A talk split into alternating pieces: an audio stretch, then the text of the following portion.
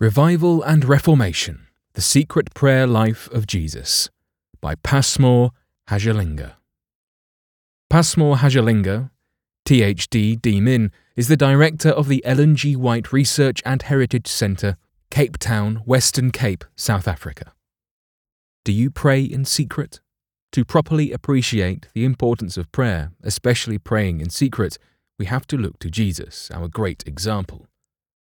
Although public prayer has its rightful place and purpose, Jesus denounced public, hypocritical prayers. Rather, he encouraged praying in secret, saying, quote, But you, when you pray, go into your room, and when you have shut the door, pray to your Father, who is in the secret place, and your Father, who sees in secret, will reward you openly. As a demonstration of the importance of praying in secret, we see that before commencing his public ministry, Jesus spent 40 days and 40 nights fasting and praying alone in the wilderness and being tempted by the devil.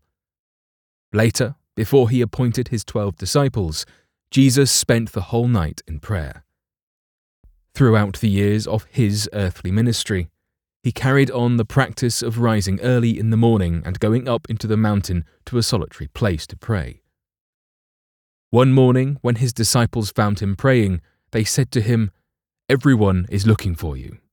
Jesus replied, quote, Let us go into the next towns, that I may preach there also, because for this purpose I have come forth. Thus, Jesus did not divorce his prayer life from his preaching work. Regarding this, author Ellen White cautions, quote, The life must be like Christ's life between the mountain and the multitude. He who does nothing but pray will soon cease to pray, or his prayers will become a formal routine. Evidently, Jesus' secret prayer life was the backbone of his healing ministry. Consequently, one day when he was teaching in a synagogue, quote, the power of the Lord was present to heal the sick. Then, on another occasion, quote, the people all tried to touch him, because power was coming from him and healing them all. Jesus' secret prayer life did not degenerate into a daily routine, but it served as a vital protective armour as well as an offensive weapon. After feeding the 5,000, Jesus noted that they had intended to take him and make him king by force.